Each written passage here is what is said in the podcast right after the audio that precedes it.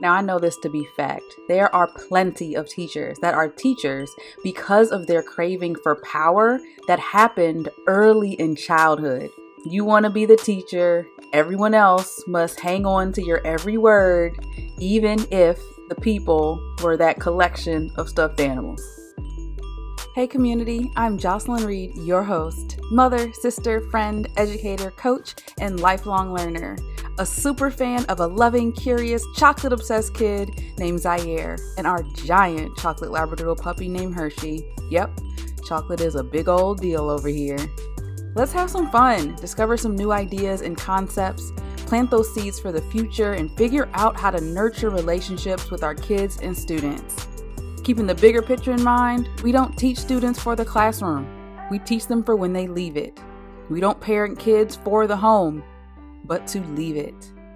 Root Words is here to help you have those conversations that are required to prepare them for the challenges and opportunities they are guaranteed in the spaces they choose to grow up and occupy. So let's do this together, one word at a time. Let's go. You are listening to Root Words, the podcast presented by Revolve Learning. The word powerful is defined as having or exerting great force, having great authority or influence, being mighty, having effectiveness, even as a speech or a speaker. We going we going to dive right in here. I'm so amped for this topic of being powerful, what is powerful, who is powerful. When I was reflecting on this topic, there was one essay from Toni Morrison called Stepsisters that came to mind in a collection of her work uh, called The Source of Self Regard. And it really blew my mind that she had this vivid imagination to think about a classic Disney movie from a different perspective and even extend her thinking beyond the conclusion of the movie and the moments that we saw. In the story Cinderella, she is forced, Cinderella is forced and enslaved to work and do chores within the home of her stepmother and stepsisters. They are not main characters, the stepsisters, but their role and their participation in the actions against Cinderella greatly impacted her. And Toni Morrison challenges us to think about the people that they would become with that relationship with power that they knew all of their lives and they learned from their mother. What types of mothers will they grow up to be? What types of friends would they be? And you know what I think about? What types of teachers would they be? With that lived experience throughout their lives, what kind of teacher would they be? How would they treat their students? What would their students' experiences be like? What would the classroom culture be like, the inner work that they would need to go through in order to unlearn many of the systems and the ideals of power that they have been learning all throughout their lives would be great. would be great. They have a lot of work to do. It asks the question, the what now? Because I know this, because I've learned this, because I've lived through this, what now? What am I going to do with it now? What does power mean to me now? Sometimes we have a great amount of power by unknowingly participating in systems, actions, or under the leadership of others. And many of us have privilege in power. What are we going to do with it? Chris Emdin said, The kind of teacher you become is directly related to the kind of teachers you associate with. Now, the stepsisters had a friendship. They bickered with each other, but they had a friendship that perpetuated and affirmed the actions that oppressed another person in their family. Having power is one thing. Using it well and for the good of others is an entirely different thing. Knowing when to wield some power could be the most powerful thing of all that someone can do. That changes you. That impacts the type of teacher you are, the type of parent you are. In order to responsibly be powerful, you have to consider the outcomes. That determines what type of leader you are. Who is at the other end of the power that you wield? Now, I know this to be fact. There are plenty of teachers that are teachers because of their craving for power that happened early in childhood by wanting to manage and control others. Now, this looks real innocent.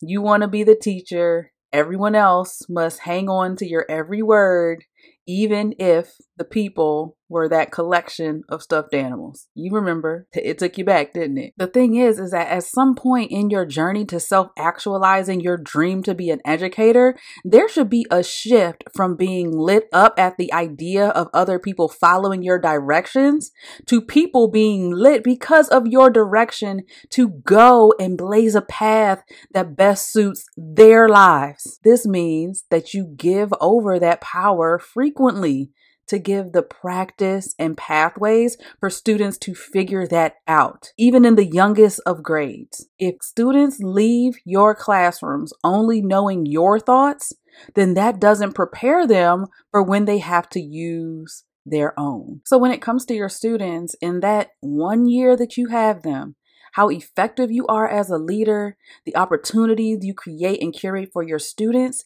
directly impact their ability the trust between you, and their evolution of skills and mindsets. And that's what it's all about. I want to share this quote. It's one of the most powerful quotes that I have ever heard as it relates to the teacher's role in the classroom. It's by Dr. Haim Ginott. And it says, I've come to a frightening conclusion that I am the decisive element in the classroom. It is my personal approach that creates the climate. It is my daily mood that makes the weather. As a teacher, I possess a tremendous power to make a child's life miserable or joyous. I could be a tool of torture or an instrument of inspiration. I can humiliate or heal. In all situations, it is my response that decides whether a crisis will be escalated or de escalated, and a child humanized or dehumanized. Right. that is so powerful. I printed it out, I wrote it down, it's in several journals. I like to go back and remind myself of the power of the educator. Now, I want to share just a couple connections and a couple tips to kind of just aid you in your journey in recognizing your power because only then can we truly turn and then empower students. Everything has to be a through line. There should be nothing that is handed to you, given to you to teach students that you haven't internalized and then put out yourself in your way, in a way that only you can do it. That is why we're talking about being your authentic self and finding your power because you can't truly do that for students unless you do it through yourself. I want to talk to teachers that are early in their career a little bit because I think that's a sweet spot. if you're a teacher that has decades in, you know, this for you too, but I'm really honing in on my new teachers, okay? Now, this is a time in your career where you may feel easily influenced by those around you. You are picking up the tips. You may also be hearing and picking up on some limiting beliefs of your students. And if you don't have the mindset and you're not attuned to like really see that and recognize that for what it is, then you can start implementing some of that into your belief systems and your classroom cultures as well. So, this is where you start to harness your power. I know you want your colleagues to like you. You want to feel like you're, you know, you're going along, you're getting along, and you're doing what you need to do. And sometimes doing what you need to do feels like you're doing what everybody else is doing. But you have the power to be selective. I'm, I'm giving you that. You have the power. You have permission to be selective about the advice that you accept from others. Run it through your filtration system of your own morale, of your own wants and desires for your students, for what's best for them. You can listen to anyone, but those you invest and spend time around, adopting their practices, their ideas, that's a whole different thing. And indeed, you can be selective about who you let in. I promise that I am speaking from experience in this area. I remember feeling like I had to do what people were telling me because they were saying this is best. And I was just so fearful in that space, wanting to be liked. I felt like I had to earn my stripes with years of experience before I even offered my opinion or before I even just did what was best for my students, my kids. My first couple years, I swear my students were receiving receiving another teacher's classroom culture and language. Like, don't get me wrong, the coaching, the modeling, the role playing, all of that was helpful, but I never found the power in my voice, my perspective, my joy factor, like what lights me up, and how could I infuse that in how I teach and how my classroom is operated. So I didn't find my power until I decided to do what most brought me joy in the classroom. So I heavily designed my classrooms visually to be experiences in a way that no other teacher was doing. I found ways to incorporate movement,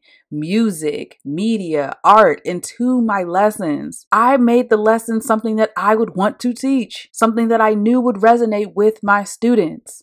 My classroom management system went from a school mandated requirement of a color clip chart to a 100% positive reinforcement and, and empowerment system. No demerits, no moving students down. And it worked.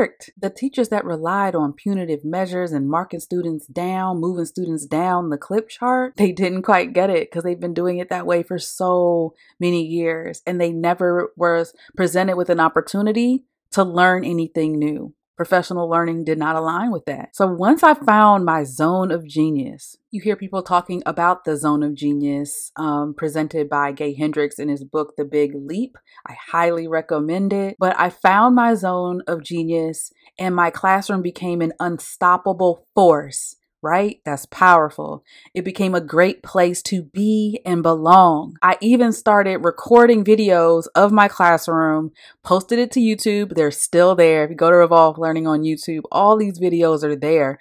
But I started recording those videos because I wanted to counteract the narratives that I was taught about my students early in my career. That students needed to be controlled. Silent classrooms were the most successful. They were the most praised classrooms. My classroom was loud but I can get the attention of my students in two seconds.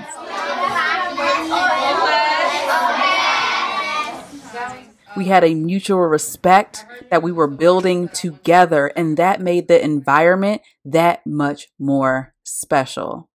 The power didn't all rely on me. The power came from what we generated together. For that to happen in many ways, I had to step aside. I had to shift that power. And then and only then could I empower my students to do the same. I brought the structure, but they set it off. They made it them. They added them. And I needed that in order to feel my best self as an educator. I had to find what I call my power play the thing that I can do that has the greatest impact on both the teaching and the learning. You want to know what my power play was? I mean, it's not a secret, especially if you go and you watch those YouTube videos. It's all over the place. And it's turn and talk. it's something that we all know about. But I do turn and talks. I did turn and talks in one particular way that aligned it to my classroom structure.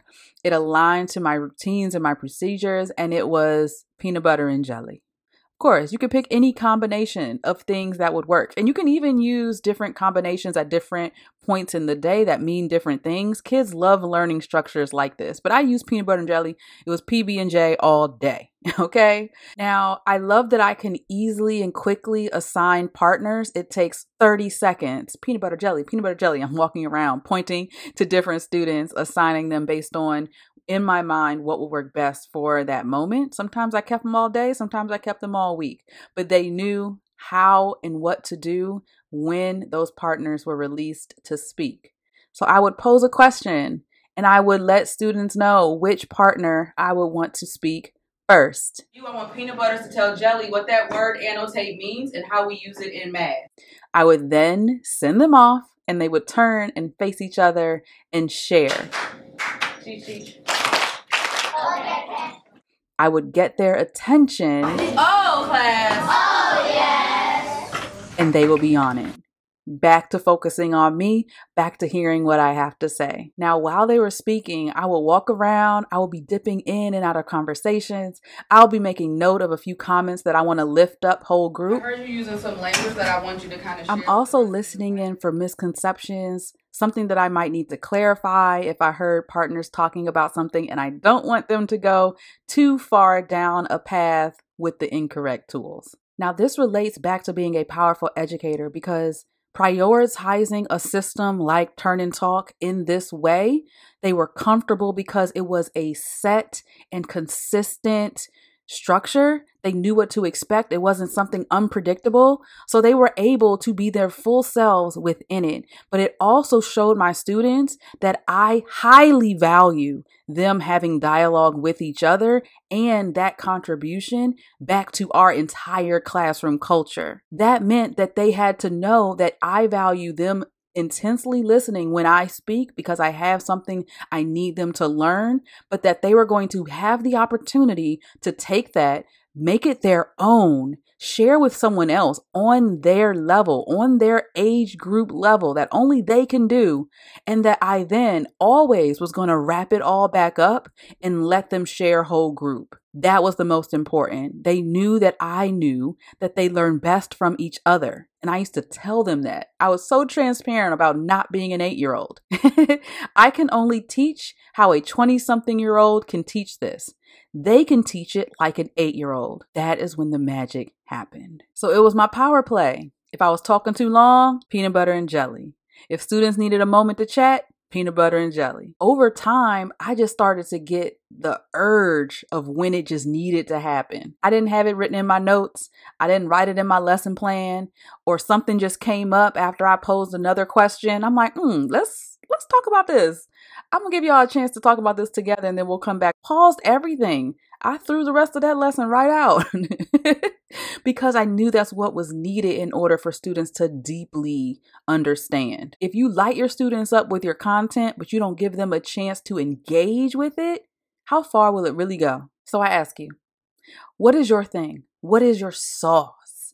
What is the thing that you would do for free every day? And how much of that is in your classroom? How much of that is in your teaching? If it is not, how can you infuse that thing into what you are doing to where you have the best time doing it and your students have the best time learning it? You have to have a power play. Before you focus on empowering your students, you have to find and utilize your power. I talk about context all the time. It's important for me to challenge educators to think about your lived experience to date and how it influenced your teaching practice and how you flow through utilizing your own power in the classroom because we want educators that uses their power well and their focus is in empowering others. This goes back to the stepsisters. Some of us has actual colleagues that operate like those stepsisters. They get in these cliques and then they perpetuate these practices that do more harm than good to students. Sometimes we hear a lot like, "Oh, well, this just is what it is. This is just how things are done." Just because you see something happening or have been taught that by veteran teachers or leaders that that's the way it is at the school, if it's not serving your students or you well, that is an indicator to shift. We need to stay in community that will help remind us of our own power, but also the balance of our power in those we hope to empower. Or think about it. Are you operating like the stepsisters. If you are not, then still think about the fact that you have an enormous amount of power being an educator in a classroom. When you have such power and influence, what will you do with it? Even if you've never experienced classrooms like that before, now's the time. If you plan on being around and influencing young people, is the time to learn and focus your learning there. I'll say this words have power, but talk is cheap. So if you're just in front of kids and you're regurgitating things that you've heard, or you're reading off the script and you're not adding any value to what this means for kids, then the teaching and learning can't go far. Empower through actions, empower through opportunity, empower through practice and persistence to where students can actually utilize their power. Show them what you value by way of what you curate and the conditions you create for them to participate and be and explore who they truly are. That's it. That's it right there. Which is a perfect segue to go in and talk to Zai a little bit about what it means to be powerful. Let's go. All right, it's Zai time. Hey Zai, welcome back to the show. How you doing? Good. Really good. Really good. I was just sick, so I'm feeling way better now. Awesome. I'm so glad you feel better. It's the worst when you're not feeling your best. It sucks the life right out of me. Yeah. So, which is interesting because today we're talking about the concept of being powerful. What does the word powerful mean to you?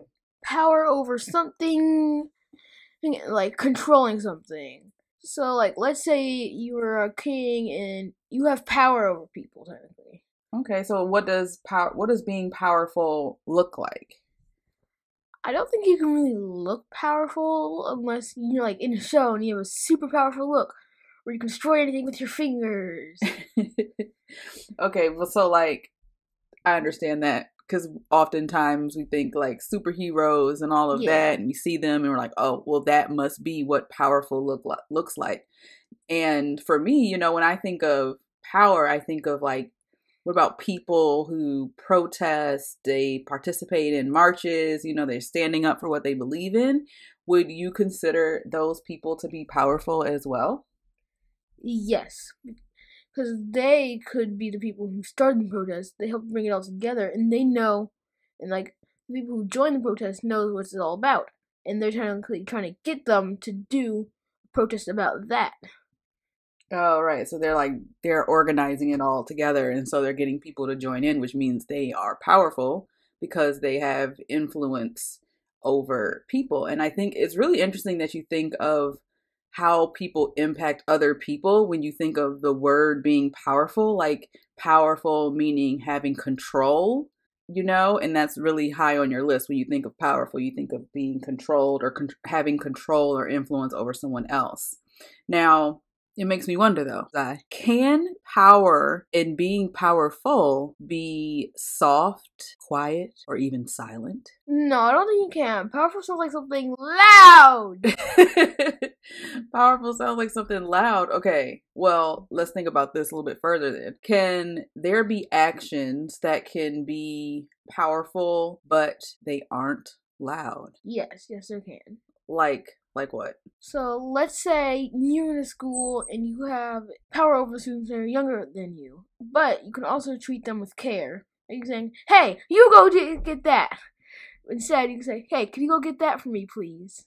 Oh, so like you're you're adding in kindness yeah. in how you treat other people. So you're saying in school you could have influence over other students, mm-hmm. but treating them with care and respect with manners yeah. also adds into the type of leader you are and how powerful you are. So I ask that because, you know, we've learned about, you know, moments in history where people stood up for their rights and it wasn't necessarily in the big, huge, historic, monumental, powerful speeches and through a megaphone. Sometimes it was, you know, taking a seat at a counter that was not deemed for people of color, you know, things like that it was taking a seat on that bus, you know.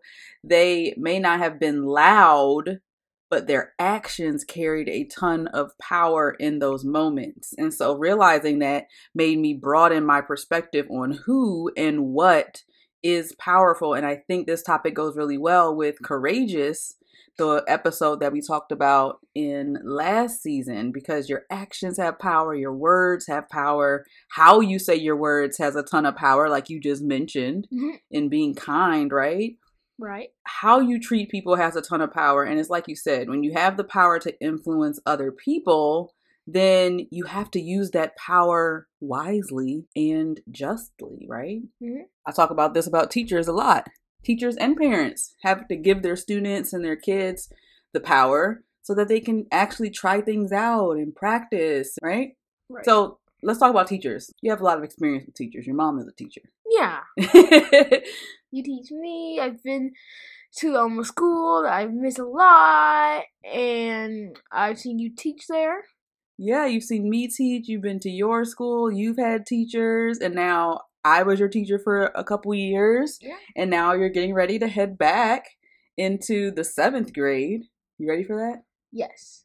It'll be very cool. But you've had a lot of different school experiences, and so let's make that connection. Do you think teachers have a lot of power? Yes, I think they do have a lot of power because when a student does something wrong, the teacher has to teach them to do it right. The students have to listen and follow what they're doing. So the teachers have power because, like you said, I know your mindset is okay, teachers, they have power because they have a lot of control over what happens in their classrooms, right? Right. So when a teacher is using their power really well, they're doing a great job. What does that look like? It looks like students are having fun and they're happy doing their work. So I think that students should have many different learning activities they can do. They shouldn't be sitting there doing the same thing every day listening to the teacher talk. Because if that happens, that means the teacher's the only one that has power in that classroom. And what that means for me as a teacher coach is that when teachers take over and they're just talking all day and their students are just literally sitting there listening and they're bored, that means that that teacher hasn't learned how to have a balance of power, is what I talk about. They mm-hmm. haven't learned how to give some of the power to the students so that the students are empowered to then talk to each other, to share, to participate in activities, and to actually look like they're having fun. Right? Right, Having fun means that you have to let kids talk sometimes, right? right. You have to have multiple opportunities to actually talk with each other because you don't get a lot of that time usually, right? Yeah. What do you think about power now? Is there more than one way to show your power? Hmm. Oh, yes. Kindly, nice. I meant kindly, um, um, you can be loud with it. You can imagine it. Hmm, there's a lot more. A lot more. Okay, so do you let's talk about you for a second because when you think about power, you are talking a lot about other people and how people influence other people. Do you think of yourself as a powerful person? Yes. Like, this is being like your authentic self. Like, that being powerful is technically when you are able to be yourself around other people. Oh, okay. So you feel like you're powerful because you have you know yourself, you know your authentic self, and you're able to be that around other people. Yeah. Okay, got it. Now, when do you feel most powerful? Probably when I beat a very hard level on one of my video games. When Hershey um does something that he's never done before, and I'm the one that has taught him that. Oh yeah, that does make you feel like Yeah. you've succeeded, right? Yeah. You're like success. He's done it. Yes, he gave me the paw. okay, now I usually ask you a question like this on these episodes because I think it's important for, you know, kids to hear other kids too. Now, if a kid was listening to this and they were having a challenging time knowing and using their power, you know, what advice would you have for them? Um, to be honest, I would say that you don't need power to be yourself, and you can always um make believe and play and find um ways to be more powerful. Like like with your toys, you can pretend. Then when you are more comfortable, you could be that way around other people. And that is so interesting, Zai. So, if I hear you right, you're saying if you don't feel powerful now, and you said this, like being powerful, you can use your imagination too, right? Right. And I was just talking about how many teachers who were playing teacher when they were younger, like they would line all of their toys up and they would be playing the teacher in front of the class, but with their toys. And a lot of teachers got their start doing that and playing make believe teacher as a kid. so did to you do hear, that? did I do that? No, I didn't really do that. I was in the class when my friends were playing teacher. Um. But, you know, I could see it. I saw it a lot. Oh. Like because I honestly, it wasn't until on the third grade when I wanted, figured out that I really wanted to be a teacher because my third grade teacher was Miss Freeman. She was amazing. The first class that I had a lot of fun in. Hopefully, she's listening right now. Yeah, Miss Freeman, what's up? but yeah, so I didn't really play teacher, but I know a lot of my friends did. Um, and I know it's really common.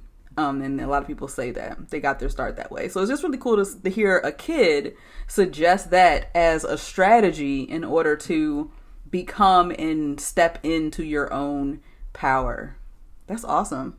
We'll round that out right there. We'll end it right there. Thank you so much, Zai, for popping on to the show. You're welcome. Bye. I swear I have such a great time talking to this child about these concepts. But my reflections afterwards, like, there is power in honesty. There is power in persistence in showing up an open heart is the first step towards finding and utilizing your power. It still is in challenging perspectives. All of that is entirely up to you, though. You owe it to those around you as well as yourself to take action, to have the conversations. This also means that we're working on our self acceptance finding what makes us feel the most powerful and figuring out how to empower others to do the same work. Finding your superpower, but also finding ways that that power can benefit the greater good of your homes, your classrooms, and the communities, the world. Yes, your unique power is boundless when it is attached to others in community. All right, folks, that's it on this episode of Powerful. I hope you enjoyed it. I hope it was meaningful for you. Don't forget, we do have a questions to connections worksheet for this episode. You can find it at revolvelearning.com or in the show notes. If you are here for the first time, go and check out our Path to Meaningful Connections resource. It'll help you warm up your relationships with kids before you hop into these concepts that we talk about on each episode. If this was meaningful for you, share it with a couple people or educators in your life. Leave a review, we appreciate it. Connect with us on all social media platforms at Revolve Learning. Up next, we have the concept of being free spirited, being free. I can't wait for that one. I look forward to planting these seeds with you and watching it grow through our kids. I will see you in the next one. Bye.